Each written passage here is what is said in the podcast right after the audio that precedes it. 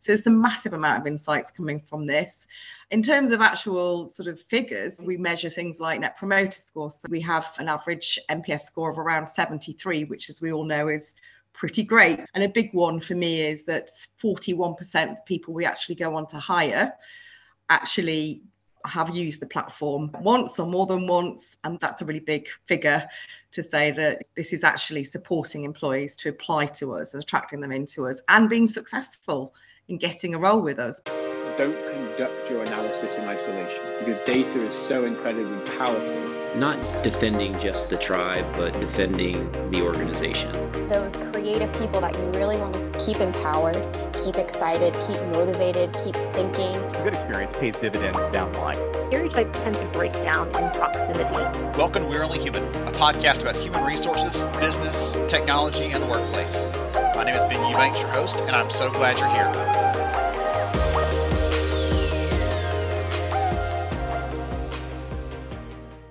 Hey everyone, it's Ben Eubanks, host of We're Only Human, and I'm so glad you're here with us for a, another amazing conversation with one of the talent and HR leaders that we get to talk to on a regular basis. Today, I'm so excited to have Lisa here with me from Coca-Cola Euro Pacific Partners. We are we had a chance last year to meet, doing a webinar together jointly, and I was so excited to hear her share some of the stories, some of the things that they are doing when it comes to interacting with and supporting the candidates that are looking for work at the company.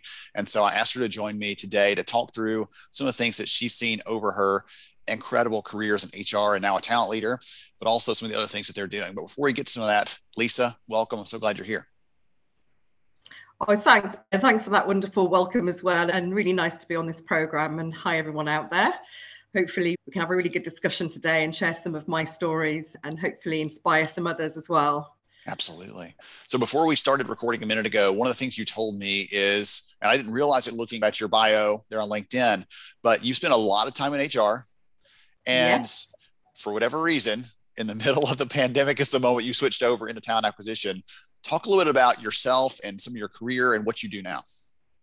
Yeah, absolutely. So yeah, I've worked for Coca-Cola Pacific Partners in various guises for about 18 years now. Prior to that, financial services, again in human resources. So not just 18 years experience, Ben, it goes way back, way back further than that. What I do at the moment and what I've been doing for the last couple of years is I head up the talent acquisition team for GB. I'm part of a global community of talent acquisition practitioners in our organization, but we're very much integrated with the people and culture function across talents and business partnering.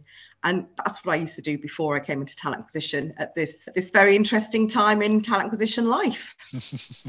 if you're going to pick a time to jump in, pick a time when you can't find a person no matter what you do, right? no matter how hard we try, it's impossible to find people. There's a shortage everywhere.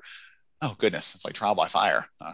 I know, and absolutely, we were talking about this before because me leaping into talent acquisition at that precise time has really tested my ability to think outside the box. I think that's what's made it interesting. I know it's been tough and challenging out there, but hopefully you can talk about some of the things that we've been doing at Coca Euro Pacific Partners around talent today. Absolutely. That's a perfect lead in. So, one of the things that I've heard you talk about before is this program that y'all have where you allow employee champions to interact with candidates during the hiring process, during the process of them going through as a candidate. I'd love to hear you talk a little bit about that program, what it looks like, just because it was the first time I ever heard anyone really define and describe this in such a way. And I was so excited when you were sharing it because I'm thinking about the impact this probably has on the candidates and how it feels to be an employee and on the giving side of this, essentially sharing their stories and such. So talk about that a little bit if you don't mind. Yeah, and I'll go back away actually because we call it our Insiders program, Ben, and it's a program that's made up of some really committed, really passionate employees of ours. So they're real, authentic employees. They're from all over our business, from different functions and different roles. And their job is to, if you like, help our future candidates, potential candidates, maybe candidates who are just looking at a new employer and want to check employer is right for them with any questions they have. And that could be about anything. That could be very operational, like how many days do you work a week? How many hours do you work? And it could be a lot more deep in terms of what's the values of the organization? What are some of the things that you stay in the organization for? What do you get out of being in this organization? And we know these are all things that candidates really want to get to grips with in choosing their, their next organization that we're all in competition for candidates in the market. So, a real advantage to us, and very much in line with our hoping to be more authentic in our branding, which comes from helping to have ambassadors to employees who can actually tell the story as it really is. We don't ask them to tell anything other than the truth and put their personal slant on that. That sounds scary to me a little bit. So, how do you yeah. get people over that hump of, well, wait a minute, this is scripted? They don't have a template they have to respond to. How do you get leaders comfortable with the idea that these employees are out there speaking in, in, even in some small way on behalf of the company and what it's like working there. So it's an interesting one, isn't it? It's that trust, isn't it, in the organization, and that trust has to run through the complete uh, culture of the organization. So we do ask for volunteers, so those people who want to put themselves forward and want to talk about their experience of the organization. So you are going to get more engaged employees, perhaps who have a passion for talking about certain topics from the company. We've got a lot of people, for example, who love to talk about how we are building our inclusion and diversity and equity in the organization and want to be part of that and want to encourage candidates who may not have thought that they should be working for a large FMCG company to come and work for us.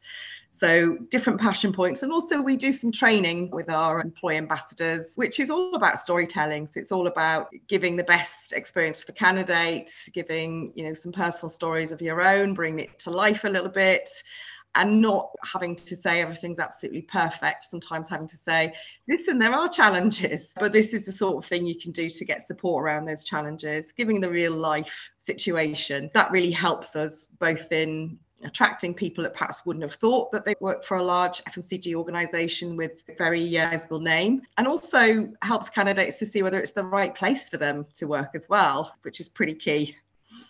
So, what does this look like on the candidate side? So, are they asking questions? Is this like chat based? Is this, are there videos coming back from the employees? Talk about the format a little bit because I, I believe you shared a video of one of the employees answering a question from someone else. I thought that was, as you said, authentic, right? It's their words, literally their words, their voice, their mm-hmm. inflection, how they're talking about their own experiences there. Yeah.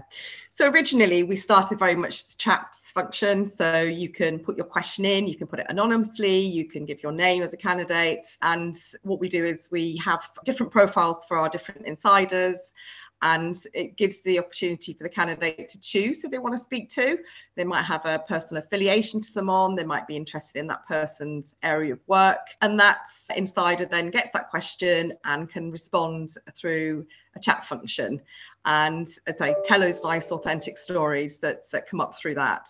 And they can also tag in other insiders if they feel that they they aren't the right person to answer that question or they feel like someone else can build on that question they can also tag other insiders and they can join in the conversation. We really encourage that so that the candidate gets different perspectives from different people. And you're absolutely right. We've just introduced a fantastic video function now where a lot of our employees are on the road, they're in sales, they're perhaps in manufacturing plants, they're um, not always sat by their PC waiting for questions to come through. One of the functionalities is for them to just do a really simple video giving their response in real time and we don't want those videos to be anything other than realistic and authentic. They could be sat in their car in exactly the environment that person who's inquiring might be working in.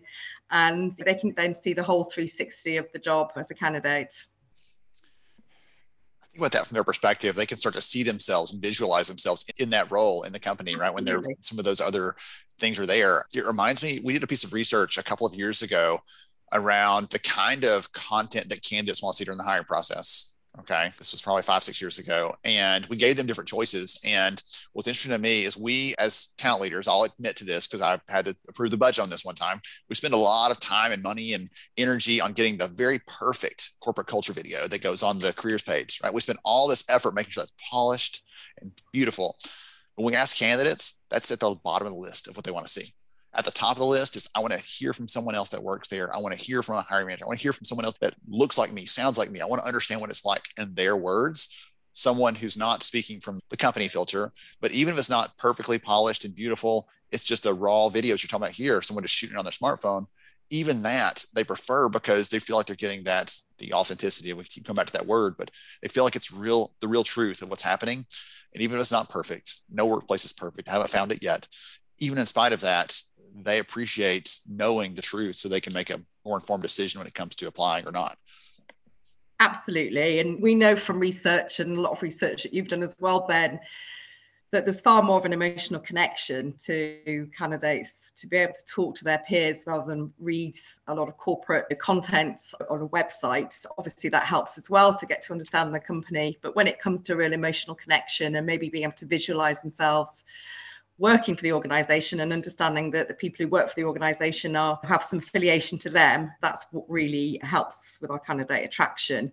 And like i say also helping candidates to see whether it's the right place for them because it's a two-way process this whole this whole hiring process. Absolutely. I didn't think about that but that was one of the reasons we saw in our data last year around ghosting candidates told us the reason that they apply and then kind of disappear is because they find out, hey, this really wasn't the company for me or the job for me. And so sharing those things with them on the very front end helps make sure you don't get two conversations deep and they find out, oh, wait a minute, that's not what I thought it was. I'm out. So you're helping earlier on to, to save and help them screen themselves out and self-select out of the process. And like, oh, wait, that's the kind of environment they're working in. Not really a fit for me. You, that saves everybody some effort in this. Yeah, and it makes sure that the candidates that do apply to us are really engaged with the organisation. It makes sure that we do we do go through selection process that they are asking questions to build on what they already know about the organisation. Obviously, we retain people and they perform well and they thrive. That's the big thing, isn't it? About being engaged, happy in work and not feeling like you're working in an environment that you don't feel part of. And that's a big part of our philosophy at Coca-Cola Pacific Partners is to enable people to really feel like they belong but that's through all of our all of our processes and in the organization that inclusive culture absolutely so you've talked about some of these different results kind of anecdotally like we see people that that appreciate the authenticity there candidates are more satisfied in general right but I've actually seen some of the numbers and the metrics you've shared recent, previously. And I'd love to hear from you some of those numbers. I think the leaders listening in are like, okay, this sounds interesting, but what's the real yeah. impact there? So share those if you don't mind. Yeah, there's a couple of things probably around this. Is that one, we see that candidates come back time and time again to have a look at our sites and to talk to our insiders, or indeed look at the bank of questions we've got that other insiders, other candidates have asked insiders, so they can really immerse themselves in our culture. So that's one thing. Is lots of revisits is always a really good sign that people are mm-hmm. engaged. We also have re-engagement communications to candidates that we can actually directly engage them with things that we think that they'll be interested in based on what they're actually viewing on the platform. So really good candidate insights there. The third thing is you know actually having those candidate insights understanding what candidates are interested in what they're viewing what they're asking questions about. And actually do we have those things in our organization? Can we talk more about those things? Can we bring some of those things out through some of our employee stories on our career portal? Do we make sure that we market ourselves in that way? And also, where are we on those things that we know candidates want? And how do we actually ensure that candidates and our employees get those things that are important to them? So there's a massive amount of insights coming from this. In terms of actual sort of figures, we measure things like net promoter score. People would rate us as an organization does that actually increase with their interactions with our insiders platform? And it does. We, we have an average NPS score of around 73, which, as we all know, is pretty great. So, NPS score, meaning net promoter score, how much more do you, how more positive do you feel about this organization? Has it actually improved the reputation of this organization? And a big one for me is that 41% of people we actually go on to hire actually have used the platform once or more than once and that's a really big that's a really big figure to say that this is actually supporting employees to apply to us and attracting them into us and being successful in getting a role with us because of all the research they've done Yes, they become a more informed candidate. I mean, think about that perspective of it, but they know what they're getting into. They're ready to possibly hit the ground running, even more so than yeah. someone who comes in cold without this sort of sort of prep.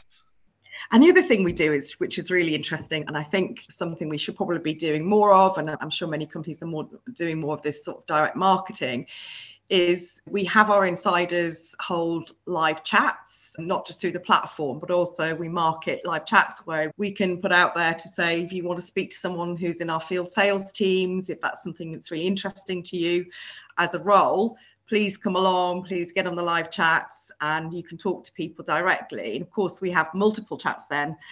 People come onto the platform and the candidates, potential candidates, ask questions of the sales people directly if that's what the live chat is about. And that gives us far more information of people coming through to our processes that they know the roles, they've asked the questions, really started to visualize themselves in the roles, which helps us considerably, not just attracting people, but also making sure it's the right job for people and that they're really prepared when they come through to interview. Yeah it's like an AMA, ask me anything kind of session where people ask me anything session, yeah. And you get all sorts of things. Again, you get the very operational right through to the real value driven. What, what's the philosophy on this? What do you do around development? What's all of the things that we know candidates are interested in in, in, in joining a new organization? That's one of the things you said a minute ago that I want to come back to really quickly for everybody listening into this because that's something I think that's especially important these conversations that we're talking about are happening already, right? Either the candidate doesn't ask them at all, they're happening in their head, or they're having a conversation with a hiring manager or recruiter one on one, and that disappears into the ether. And we can't track it. We don't understand it. We can't report on it. We don't know which what questions come up over and over again because we don't have that sort of clarity across the board. And what I love about what you're talking about here is we can see, hey, we've had 12 candidates in the last two weeks ask about our policy on this. Is there something that's changed? or what's going on right now where that's a big priority do we need to make sure we have something on the careers page that talks about that to address their issue right up front or how else do the hiring managers need to be trained to have to address this or whatever else right so you start to see what those themes are and can pick up on those and respond to those versus being having to recreate the wheel all over again every time when a hiring manager gets asked that question like, oh, what is our philosophy on on this thing? Whatever else is happening, if you're able to actually keep track of that stuff, I think that's a really good call out there. For us in talent acquisition, we know that understanding the market, understanding our candidates, has got to be one of the biggest things for us to focus on in terms of engaging candidates, but also in terms of making sure that we retain employees and they're happy, engaged employees. Yeah, absolutely. It's a full life cycle, isn't it? We can see what people are viewing, we can see what they're interested in, we can see what questions are coming up. We also have employee generated content or what we call our employee stories as well on our websites.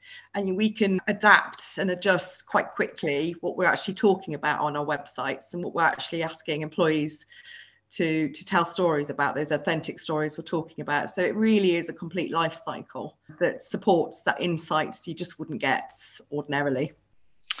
So we've talked all through this program and i think for probably many of you listening in are like i was and you heard this because it's it just unlocks all these ideas. You start thinking about what this is like and how this would inform your processes everything else. So that's been so wonderful I want to take a step back a little bit and ask you a question just more broadly. Right? You've been in this for a couple of years now in the TA world. You've been in HR for quite some time. You, I think you said you're nearing that 20 plus range where you stop counting after that, right? So you've been in the, in the field for quite a while.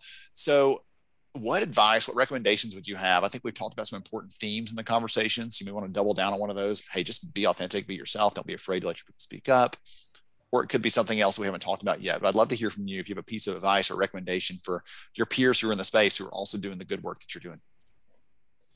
Yeah, I think a little bit of what we've talked about is just ensuring that you've really focused on candidate experience and put yourself in the shoes of the candidates in whatever we do. It's that whole process of understanding what candidates are wanting from an employer and that also informs what we should be providing for our employees. So it's not just a candidate candidate insight it's also employee insights i would say as well some of the things that i've seen over my very decades of working in hr and now in talent acquisition is talent management isn't about focusing on those who are high potential or those who are identified as such talent management is a strategic priority to f- focus on the full workforce and to bring that human element to it to actually be cognizant of the fact that people at different stages of their work cycle, life cycle, will want different things from their career. Uh, and be and be very tuned into that and make sure that we individualize the processes.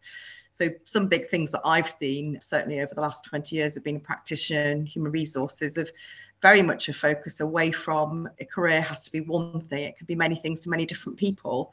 And it's so important to bring the elements through through integrated practices through the development that's available. One of the big things that we're actually looking at doing at the moment, Ben, and we've just rolled this out in Coca Pacific Partners, is taking that a step further where we we've actually integrated a career hub which supports individuals to be able to explore what their ambitions and aspirations might be, whatever they are, whether they be lateral, whether they're staying in the role and developing the role, whether they want to take a promotional move, and very much try and match their expectations to what, what is available in our organization. So suggest particular career options for them. It might not even be in the same function. We're very much looking at skills based talent management now. So what can you transfer from one job to another through through networks and suggesting networks to them and also through development programs. So really enabling what we talk about a lot enabling that person to take charge of their own career but giving them the tools to do that. And that's that's a that's really exciting for me and certainly from a talent acquisition point of view as well because what that means is we also get to understand what the internal talent is right? And we can also do some far more we are far more integrated in being able to search for talent that we need within an organization and look at it far more from a skills based rather than a role based talent management. Excellent. I'm going to for the audience out there, if you missed episode 151 with Kelby Tansey from Southwest Airlines, some of that stuff that you're talking about there, at least at the end, around the how do we make these sort of opportunities? We're making it very visible outside. How to make sure it's visible inside too to our other people. That episode is all about that. So for those of you listening in, I'll make sure that's in the show notes as well. And speaking of the show notes, Lisa, if you're okay with it, I'd love to grab your LinkedIn link and throw that in the show notes so people can follow you, can just stay up to date on you if that's okay with you after the episode. That's absolutely fine, Ben. Yeah, yeah. I'd love to hear from people and obviously keep learning because there's so much going on, right? We don't stand still. Yes, absolutely. Oh goodness, this has been so much fun. I've learned a lot, even though I've heard you share some of these things. I still learned a lot from this conversation. I know the audience has enjoyed it as well. Lisa, thank you so much for being generous with your time. I really appreciate it. Thanks, Ben. Absolutely. To everybody else out there, take good notes as always, put these things into practice, and we'll catch you again next time on We Are Only Human. Thank you so much for joining me on the show today. I'm honored to have you as a listener. If you enjoyed this episode, please take 10 seconds to rate it at iTunes, Stitcher, or wherever you listen to your podcast. Also, if you know a friend that could benefit from today's conversation, please pass it their way. After all, a rising tide lifts all ships. To see show notes, sponsor information, and our full show archives, visit onlyhumanshow.com.